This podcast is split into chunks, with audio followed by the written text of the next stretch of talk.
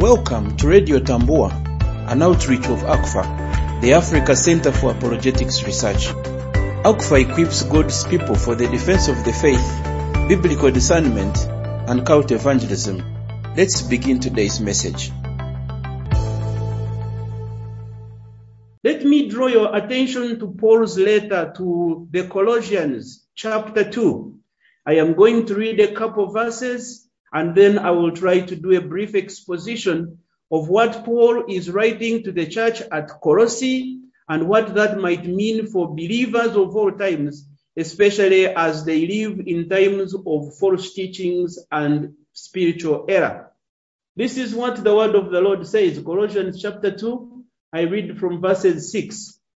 Therefore, as you received Christ Jesus the Lord, so walk in him, rooted and built up in him, and established in the faith, just as you were taught, abounding in thanksgiving. See to it that no one takes you captive by philosophy and empty deceit, according to human tradition, according to the elemental spirits of the world, and not according to Christ. For in him the whole fullness of deity dwells bodily, and you have been filled in him, who is the head of all rule and authority. In him you also were circumcised with the circumcision made without hands, by putting off the body of the flesh by the circumcision of Christ, having been buried with him in baptism, in which you were also raised with him through faith in the powerful working of God, who raised him from the dead. And you, who were dead in your trespasses and the circumcision of your flesh, God made alive together with him, having forgiven us all our trespasses by canceling the record of debt that stood against us with its legal demands. This he set aside, nailing it to the cross. He disarmed the rulers and authorities and put them to open shame by triumphing over them in him. Let no one disqualify you. Therefore, let no one pass judgment on you in questions of food and drink, or with regard to a festival, or a new moon, or a Sabbath. These are a shadow of the things to come, but the substance belongs to Christ. Let no one disqualify you, insisting on asceticism or worship of angels, going on in detail about visions, puffed up without reason by his sensuous mind, and not holding fast to the head, from whom the whole body, nourished and knit together through its joints and ligaments, grows with the growth that is from God. If with Christ you died to the elemental spirits of the world, why, as if you were still alive in the world, do you submit to regulations? Do not handle, do not taste, do not touch, referring to the things that perish as they are used, according to human precepts and teachings. These have indeed an appearance of wisdom in promoting self made religion and asceticism and civility to the body, but they are of no value in stopping the indulgence of the flesh. Colossians chapter 2. If I were to summarize this chapter in brief, I would say that Paul's intention of writing to the believers at this church is that they would have their faith in Christ, that they would be firm in Christ, that they would exercise their freedom in Christ, and that they would experience the fullness that is found in Christ in the midst of the false teaching that surrounds them. In other words, I would say that it's a call to faith, firmness, freedom, and fullness in Christ Jesus in the shadow of false teachings. Paul, aware that there are false teachers and deceivers who have come in the congregation at Colossae, invites these believers to remember the faith that they received when they believed in Christ Jesus, how firm they were in the teachings of the Christian faith, And now, in the face of danger, they must continue grounded in their faith. They must continue experiencing their freedom in Christ and let no one take them captive. And they must experience the fullness that is found in Christ and Him alone. Because once you have received Christ, you do not need anything more. Any other addition is actually an insult to the work of Christ on the cross and his resurrection from the dead. In fact, in Colossians 2 verses 9 and 10, Paul reminds them that for in Christ all the fullness of deity dwells or lives in bodily form. And he says, and you have been given fullness in Christ. He wants them to understand that Christ has become their all in all. And everything they need or will ever need, they must come to Christ for it. Any focus on anything or anyone apart from Christ and his finished work is an insult to the gospel and essentially is false teaching. And it is those foundations that I would like us to begin with tonight.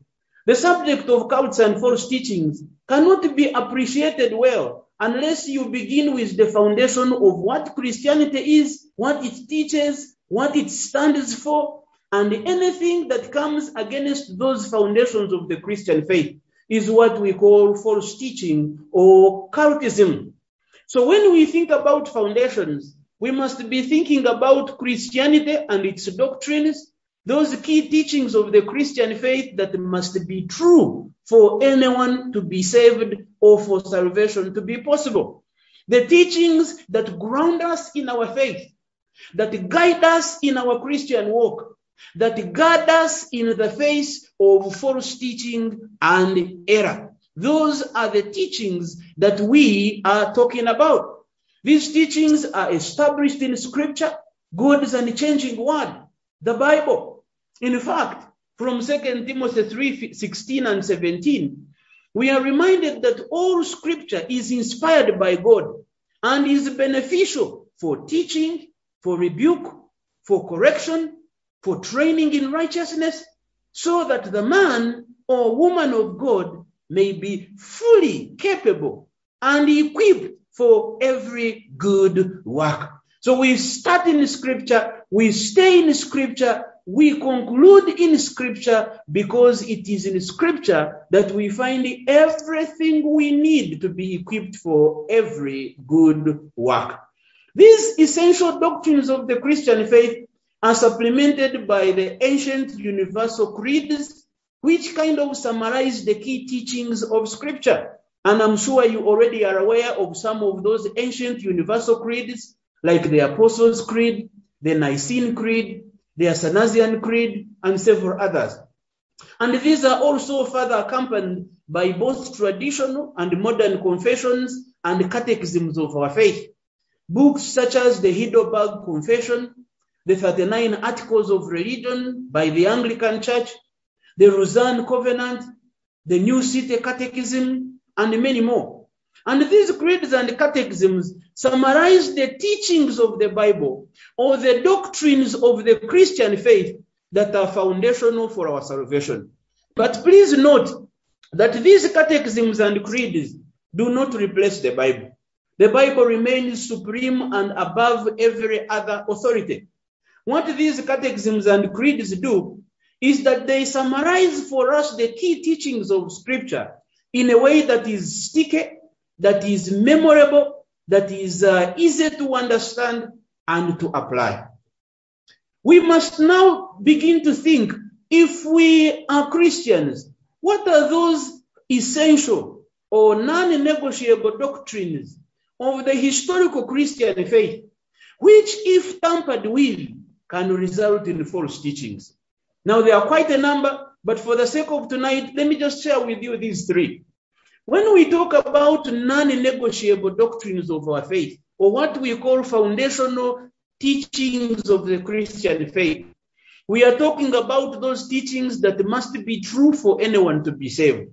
Teachings like the Trinity, the truth that God, in his wisdom and majesty, has revealed himself as one being in three persons the Father, the Son, and the Holy Spirit, each playing a key and critical role in our salvation. And any denial of the Trinity cannot arrive at salvation. We have teachings like Christ's incarnation and his bodily resurrection. The fact that Christ Jesus, who is fully God, has become man and dwelt among us. That this same Christ has risen from the grave, triumphing over the powers of death, conquering sin and Satan, never to die anymore, and applying the benefits of his resurrection to you and I for our salvation. We think about teachings like the inspiration and the authority of Scripture. That apart from Scripture, we cannot even begin to imagine the possibility of salvation because truth about God, the love of God, the power and majesty of God, His grace and forgiveness are all encapsulated in the teachings of Scripture. So any denial of the Bible cannot bring such a person to the knowledge of salvation, at least not wide enough for such a person to place their trust in Christ and receive the salvation that only Christ offers. These are some of the non-negotiables of our faith. And as you will note in our sharing, any tampering, any denial, or any distortion, or any attempt to doubt or destroy these key teachings results in falsehood, in error, in heresy, and people who subscribe to such distorted teachings cannot truly be saved. So, what about heresy and false teaching? When we talk about false teaching or heresy, what are we actually talking about? I should let you know right away that the whole New Testament, in fact, every book of the New Testament, from Matthew to Revelation, warns believers to beware of false teachers and their false teachings, except the book of Philemon. No matter where you look, believers are warned to beware lest they be deceived. They are warned about false teachers and their false teachings. When we talk about heresy, what are we talking about? Heresy is a teaching which opposes the essentials of the Christian faith, so that true Christians must divide themselves from those who hold it. We have seen some examples of uh, doctrines of the Christian faith. And we are saying that any teaching that opposes, whether directly or indirectly, whether intentionally or otherwise, the essentials of our Christian faith. A teaching that is in error, so that true Christians must divide themselves from those who hold it. That teaching is called heresy, and the person who teaches it or advances it is called a heretic. You should also know that from Titus chapter 3, verse 10, the Bible tells us that as for a person who stirs up division, after warning him once and then twice, have nothing more to do with him. And this is what heresy does. Because the Greek word translated division in that passage in Titus chapter 3 is where we get the English word heresy, meaning a choosing or choice, a self willed opinion which is substituted for submission to the power of truth and leads to division or formation of sects. Now, what are some of those types of false teachings that you and I need to know and that we should watch out for as believers? I could give you at least six types of them, even though there is so much more from the scriptures. But some of these types of teachings are in a way that uh, they deny or distort the central teachings of the Christian faith. So, for instance, one of them is what we would call the area of revelation. When we talk about false teachings in the area of revelation, we are talking about those teachings that distort, deny, or add to scripture in a way that leads people to destruction. So these are teachings that are above and beyond the Bible. They may come in the name of word of knowledge or wisdom. They may come as a vision or a prophecy or a dream or an illumination. But if they distort what the Bible has already said, or they deny, or they add to the scriptures in a way that will harm people spiritually, we can say that that is a false teaching. But this could also be false claims to apostolic or prophetic authority. I am sure that you relate with this very well. We live in an era of a new apostolic and prophetic reformation where we have so many self styled apostles and prophets, all speaking in the name of the Lord, but very easily that many of them, while claiming to speak for the Lord, actually speak things that contradict the teaching of Scripture as it is already revealed in the Word of God. But area number two is the area of God. What do these preachers or pastors or prophets teach about God? And we are saying that any teaching that promotes false gods would be regarded as one that denies or distorts the teaching of God from the Bible, and therefore it is a category of false teaching. It could be a teaching that promotes false gods, or it could be a teaching that promotes dangerous distortions of the true God. Today we have a number of cultic groups that claim to believe in the God of the Bible, but they promote distortions of who he is. They may deny the Trinity, for instance, and claim that the God is only one. There is no such a thing as the Father, the Son, and the Holy Spirit. We have some of those groups that think that the Father, the Son, and the Holy Spirit are offices or titles or one person, but that these are not three persons as we find taught in the scriptures. So either they promote a different God or they promote distortions of the one true God. Area number three is about Christ. And we have those teachings that deny the unique lordship of Christ, those which deny his genuine humanity and his true identity. And we will see a number of Bible passages where we are warned about those who deny or distort the identity of Jesus, either by denying his humanity or his identity as God. But then we have also those distortions about salvation. And you will notice that I am talking about these categories as we saw them under the foundations of the Christian faith. That the authority of scripture, teachings about God, about Christ, about salvation, all these are non-negotiables of our Christian faith.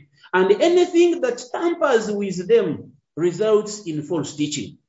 So, what are those teachings about salvation that could be regarded as false?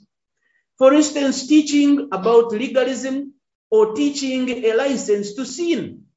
Today, most of Christianity or Christians fall on either of the extremes.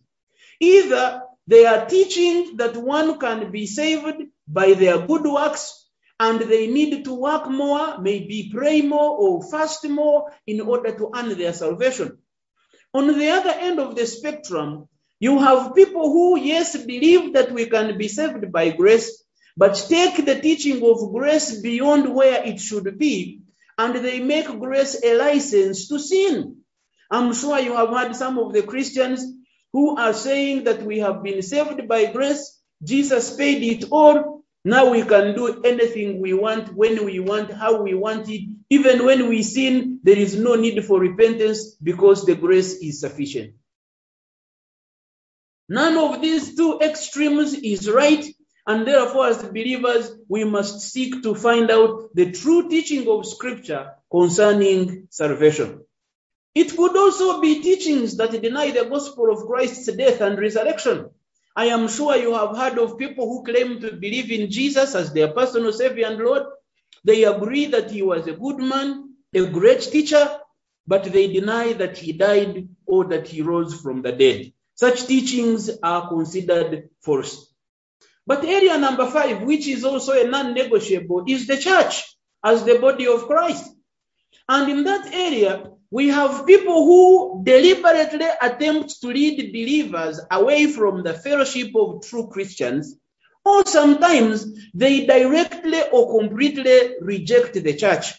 I am sure you've met some believers who will tell you that for them they are not religious, they do not want to join any church or denomination. What matters is their relationship with Christ. And as long as they have Jesus, they don't care about going to church. Or you have those who are deliberately leading believers away from the gathered assembly of God's people in the name of you no longer need church because after all, you are already saved, you are already sent, you are on your way to heaven, you don't need anyone else. And people who teach in these kinds of manner are what we call false teachers. But category number six, before we move on, is the teaching or the area of the future. What a person teaches about the future and the return of Christ can tell you whether this person is a true Bible teacher or a false one. And in this area, we have those who give false predictions, claiming to be God's messengers or prophets. And we have so many in our times who have predicted the return of Christ or have predicted the end of the world, claiming that they have received revelation on when Jesus is returning. In the Bible, we even had those who had predicted that Christ had already returned, and such people, Paul had a rebuke for them. You have those who claim that Christ's return has already taken place, as we have already mentioned. And so these six areas are very, very foundational and fundamental to the Christian faith.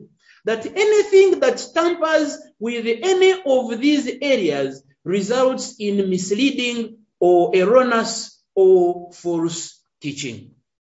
But moving away from these types of false teaching, we also have what we call enemies of truth. And I want to quickly share with you nine enemies of truth, things that you as a Christian should be looking out for. And every time you hear somebody talk about this, you want to quickly find out are they speaking the truth about these kinds of truth?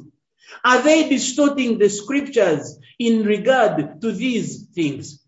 And these are the nine enemies. One is that we have what we call false gospels. Now, for time's sake, I will not be reading all the Bible passages, even though I certainly would have loved to do so. But I am going to be sharing my outline with uh, Uncle Onesimus and the team. And those of you who need details can always go back, look for these scripture references, and read them for yourself. But you will notice that in 2 Corinthians chapter 11, verse 14, Paul warns the Corinthian believers about the danger of being deceived. And one of the things that he mentions is that he is afraid that the Corinthian brothers are turning to a different gospel. So he mentions that there is such a thing called a different gospel that is not the one we find in the scriptures, and the believers need to be on the lookout for that deception.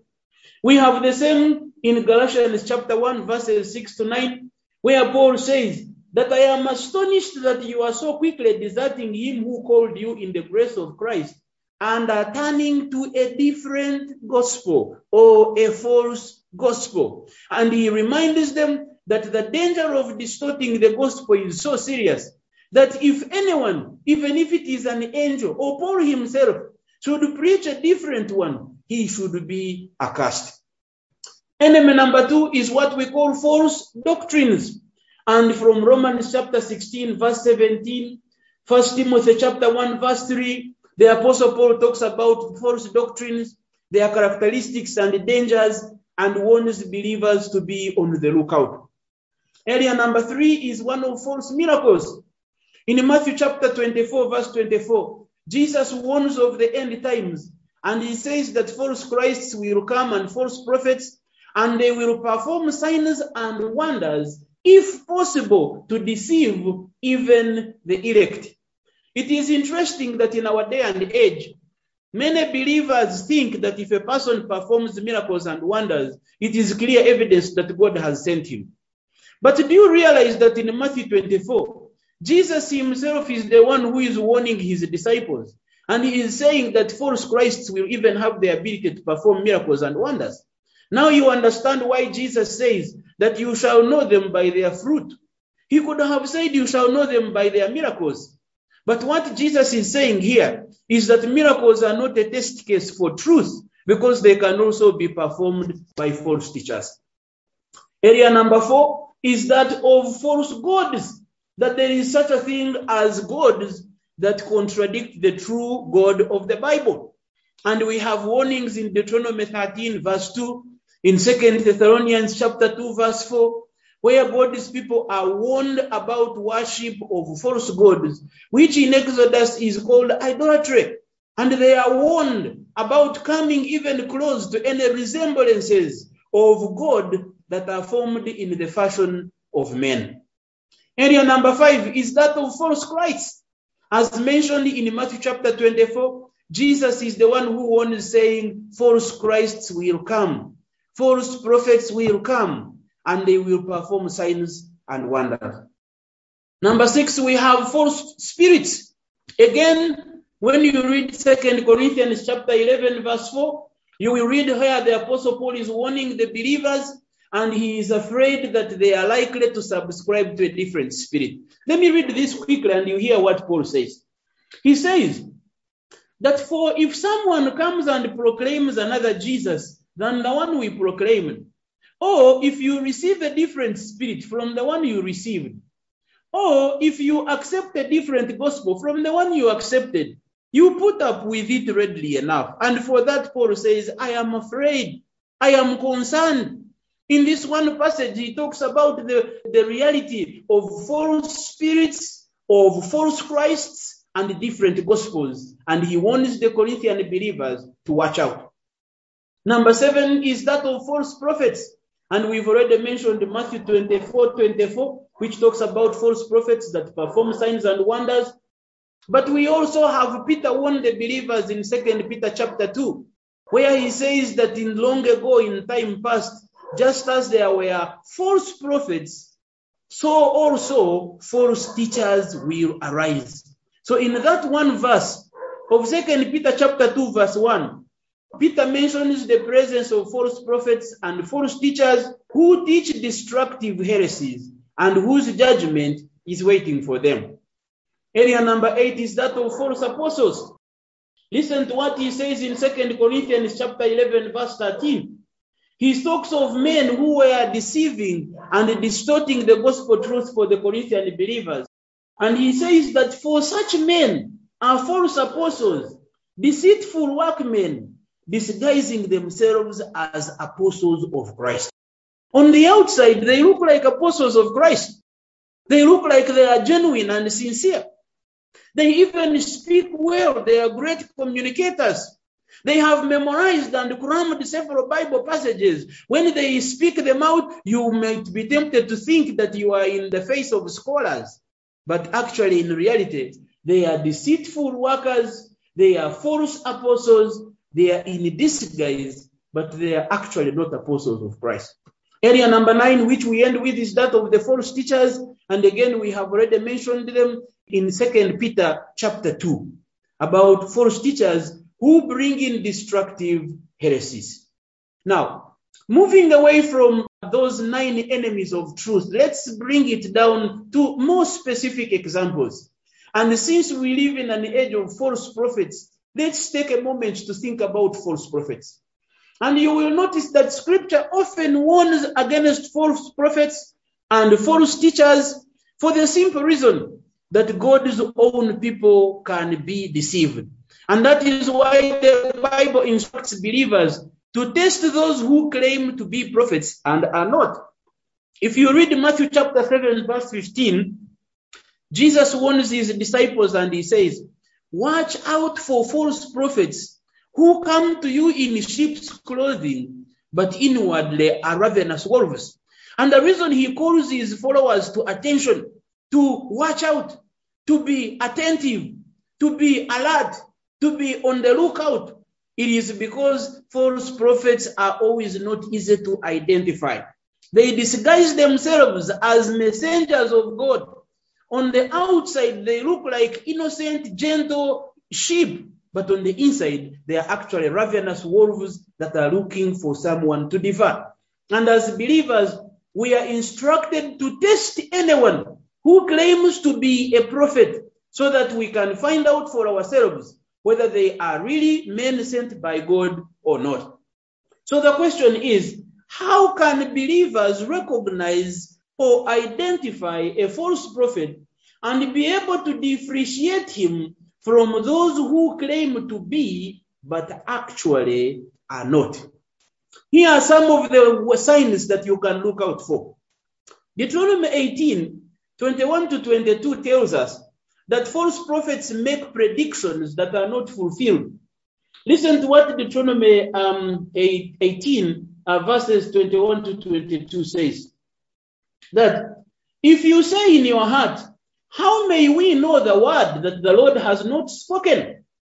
When a prophet speaks in the name of the Lord, if the word does not come to pass or come true, that is a word that the Lord has not spoken. The prophet has spoken it presumptuously. You need not be afraid of him. The people ask Moses, You are telling us to beware of false prophets and stay away from them. But how shall we know whether they are true or false, since they look alike?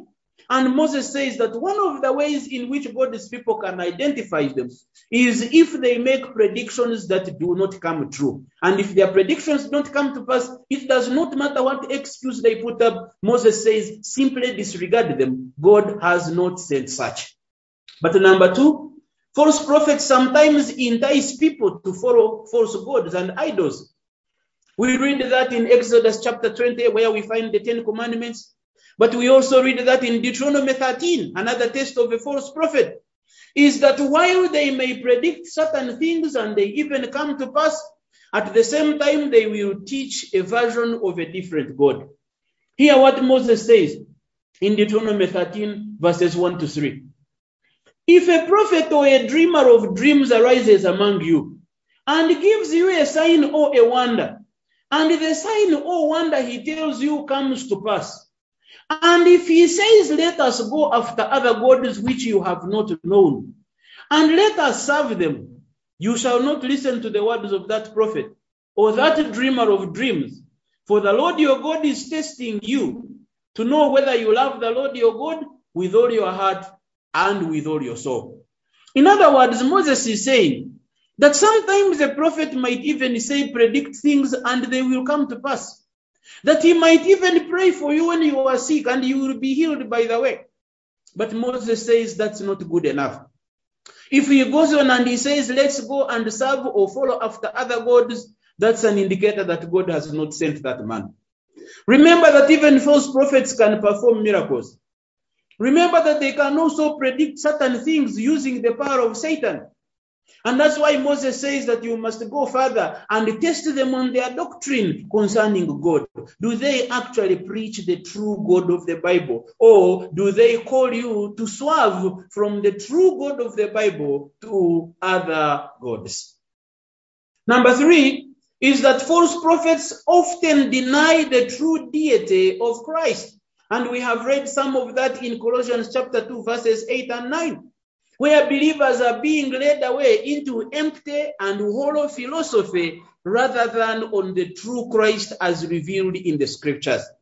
What a man teaches about Christ will tell you whether they really live for Christ or not.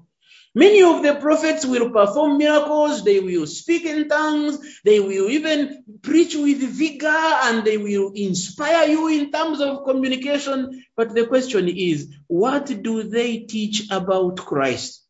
Do they faithfully and fearfully proclaim the Christ of the scriptures? Or do they have another version of Christ that closely looks like the one of the Bible, but actually is not? Number five is that false prophets sometimes deny the humanity of Jesus. They will proclaim him as a God. They will proclaim him as a spirit being. They will create, proclaim him as a divine son of God. But if they deny his humanity, you know that there is a problem. And we read that in First John chapter 4, verses 1 and 2, where John calls upon the believers and he says, Beloved, do not believe every spirit, but test the spirits to see whether they are from God. For many false prophets have gone out into the world. In verse 2, he says that by this you know the Spirit of God. How do you know the Spirit of God? Every spirit that confesses that Jesus Christ has come in the flesh is from God. Do you hear that, brothers and sisters? that if you want to know that the Holy Spirit is really at work in a certain man or prophet, is that that prophet must acknowledge that Jesus Christ was human just as he was fully God. And if he denies the humanity of God, such is a false prophet speaking by a false spirit and therefore should be disregarded. Number six is that false prophets sometimes promote legalism. For instance, they will teach you to abstain from certain foods for spiritual reasons. In 1 Timothy 3, verses 3 and 4, we read about uh, Paul warning Timothy about the last days, how they will be characterized by men with dead consciences under the inspiration of demonic spirits. They will be teaching demonic teachings. And among those demonic teachings is that they deny God's people from enjoying marriage and also certain foods that God has given his people that are to be received with thanksgiving. One of the signs that somebody has moved away from the gospel of God's grace is when they begin to add on the gospel many rules and regulations, and usually they bring them in the name of revelation. The Lord is telling me that you need to fast without any food or water for the next 120 days. The Lord is telling me that you must pray while you are facing this particular direction. The Lord is telling me that you must wake up and pray at 3 a.m. or otherwise your prayers will not be heard.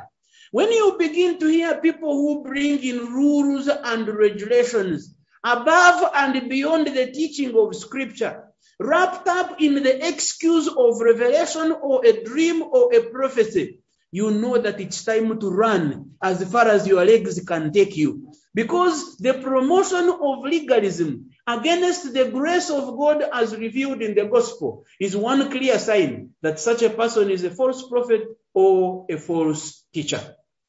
Let me quickly run to the last one that false prophets often promote various forms of immorality. Like someone has said that they preach water and drink wine. While they tell God's people to fast, they do not do it. While they tell people, God's people to pray, they actually do not pray. While they call God's people to godliness and righteous living, they actually indulge in the pleasures of the world and of the flesh. And when there is a discrepancy between their beliefs and their behavior, you know that there is a big problem. And that's why Jesus in Matthew 7 said that you shall know them by their fruit, not just by their gifts. It is not speaking in tongues that makes one an anointed man of God. It is not even performing miracles that makes one so, but obedience to the teaching of Scripture. And that is why in Matthew 7, from verses 21 to 22, Jesus warned, saying that they shall come to me on that day, and they will say, Lord, we performed miracles in your name. But he will tell them, Go away from me, you workers of iniquity. I never knew you. Yes, they performed miracles. Yes, they chased demons, but they never obeyed the word of God. And therefore, Jesus disowns them. Very important to understand. In summary, if a so called prophet says anything that clearly contradicts any part of God's word, his teachings should be rejected because scripture is our measurement of truth. In fact, scripture is the ultimate test that exposes error. And therefore, anything that tampers with scripture or denies its teaching or distorts it in any certain way must be watched out for and quickly rejected. Now, I know you are there and you are perhaps wondering. You are saying, we hear what you are saying. We appreciate the characteristics and the way you are identifying these false teachers. But if people really know these things, why is it that they end up in cultic groups and false religious groups? You would think that these things, these warnings in scripture are so obvious that no one would actually become a victim of cults. So the question I want to answer is, how do cultic, groups convert and keep their members in error, even though there are already danger signs that actually what they are doing is wrong or is unbiblical? Why is it that people find it easier to join themselves to false teachers and their false teaching? Well, quickly let me say that there are two interacting forces that are responsible for this. Number one is the tactics that the group uses to recruit, to convert, or condition or hold its members. That in a group uh, that is cultic, yeah, there will always be some tactics that the leadership is using to convince and convert people into their group. It may be financial incentives that they are giving those who join. It may be promises of a better future that they will receive if they come to their church. The pastor claiming to be a prophet might even use prophecy to tell them that God has revealed to him that such people should join his church, otherwise, they will die in the next six months. Using manipulation tactics and blackmail, they bring people into their ranks. But also, we must look at the personal vulnerabilities of the people who join these cultic groups. That sometimes when people are vulnerable or are going through situations that make them vulnerable to error, anything that looks like a promise of hope is likely to convince them and sway them to join a certain group or church. For instance, a person might be going through an emotional crisis. Maybe they've recently lost a loved one. And this prophet comes and visits them during the vigil or their grieving period, and he shows them love. He brings them foodstuffs. He makes them feel like they matter. He gives them some hope that they were beginning to lose. And somehow they feel that they owe this person because of how he connected with them when they were in a moment of crisis. And out of that, they are likely to follow this man or prophet into his church. It could be a desire to be loved. Maybe they have always felt less valued or loved by the people around them. And these church members from a certain church have come and have loved them more than their mother has ever loved them. And because of that, they easily follow and join this church. And there are several reasons as to why many people may join a certain group or a certain church. Not necessarily because it teaches the truth, but because there are other incentives they have been given that pull them into the ranks of the group. But on the other hand, there is something that at ACFA we call the DDD syndrome, or what I would call the 3D syndrome. That behind the recruitment of members into a cultic group is are these three Ds. D number one is what we call deception. That involves making false promises, hiding the true identity of the church, or suppressing information. A group will come and knock on your door. They will claim they are coming to teach you the true gospel of Christ. They may give you promises about what you will receive when you join their church. They may suppress information of the bad things that their church is known for.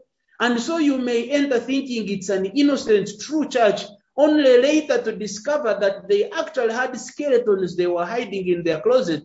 But at the time of recruitment, they never told you about some of their beliefs or some of the information about their group that was damaging or was unbiblical. Deception.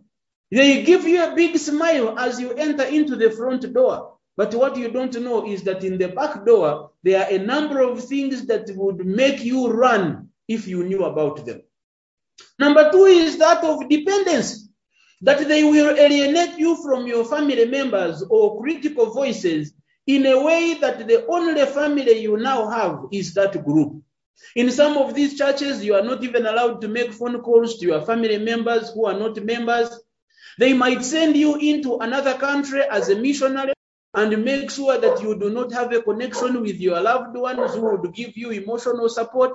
So when people you love and know have been cut off from you, you are forced to connect with the people within that group.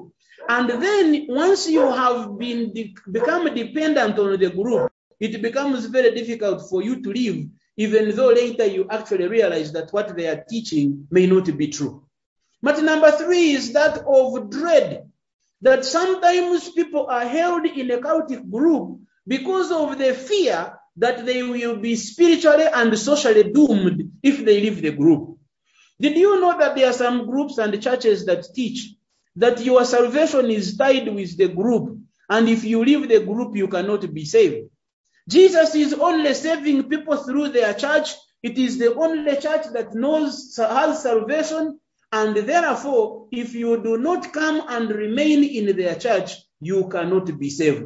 And groups like those will cause people to fear because they are afraid that if they ever turn their back on that church or that group or that fellowship, then they are in danger of losing their salvation. Now, remember what we said that heresy is a false teaching that denies or distorts the central doctrine of the Christian faith. And now we are saying that when heresy becomes organized, then one has all the markings of a cult or a cultic group. When we talk about cultic groups, we are talking about heretic movements, those groups that teach teachings which contradicts the clear teaching of the Bible, especially in comparison with the central doctrines of our historic Christian faith. The Apostle Paul reminds us that we are to be equipped as saints for the work of the ministry, for the building of the body of Christ, until we attain to the unity of the faith and of the knowledge of the Son of God, to a mature man, to the measure of the stature which belongs to the fullness of Christ. And when we are equipped like this, when we are grounded in biblical truth, and we are growing in God's grace as we exercise the gifts He has given us, He tells us that as a result, we are no longer to be children tossed here and there by waves and carried by every wind of doctrine, by the trickery of people, by their craftiness in deceitful scheming. That mature people in the faith who are grounded in biblical truth will not only grow in God's grace, but will be able to discern truth from error and therefore be able to guard their faith. The Apostle Peter warns us in his second epistle, saying that we are to be aware of those who are untaught, who are unstable, the unscrupulous. He says that you, therefore, beloved, knowing this beforehand, be on your guard, so that you are not carried away and lose your own firm commitment, and instead you are to grow in God's grace and knowledge of our Lord and Savior Jesus Christ. The danger of false teaching is real. False teachers and their teachings are among us, whether we like to believe it or not. And now more than ever before, the Bible calls us to be discerning believers, men and women who have the skill of understanding and applying God's word with the purpose of separating truth from error, of separating right from wrong, because only as we identify and recognize error are we able to guard ourselves against that error and to stay firm for the faith, to enjoy the freedom that Christ has purchased for us, and to live in the fullness that is found in Christ Jesus. The writer of Hebrews calls us to be believers who distinguish between good and evil. And he says that solid food is for the mature, who because of practice have their senses trained to distinguish between good and evil. First Thessalonians 5 19 to 22 calls us to, to examine everything, to hold that which is good, and to abstain from every form of evil. In other words, the Bible is saying that the antidote to deception or the medicine for deception is discernment. That when we are able to distinguish truth from error, right from wrong, we are able to detect the deception before we become captives or victims, and then we are able to shun deception and defend our faith from it. For us to enjoy our freedom in Christ, to make sure that we are not taken captive by the schemes of the evil one, we must be men grounded in truth, men growing in God's grace, men and women guarding the faith. And we should remember conclusively that God is spirit, and those who worship him are called to worship God in spirit and in truth. You shall know the truth, and the truth shall set you free. Brothers, as we get grounded in the scriptures, my prayer for you is that you would not only know the truth of the scriptures, but that you would also develop yourself in biblical discernment, being able to identify falsehood from what is true, that you may not be taken captive by the schemes of Satan and the evil one. May God bless you tonight as you reflect on these truths And as you look forward to continuing with us tomorrow, my prayer for you is that you will continue to have a hunger to grow in God's word, to be grounded in God's truth, and to stand firm for the faith that was once for all delivered to the saints. May God bless you so much. To learn more about the Africa Center for Apologetics Research, visit us at africanapologetics.org.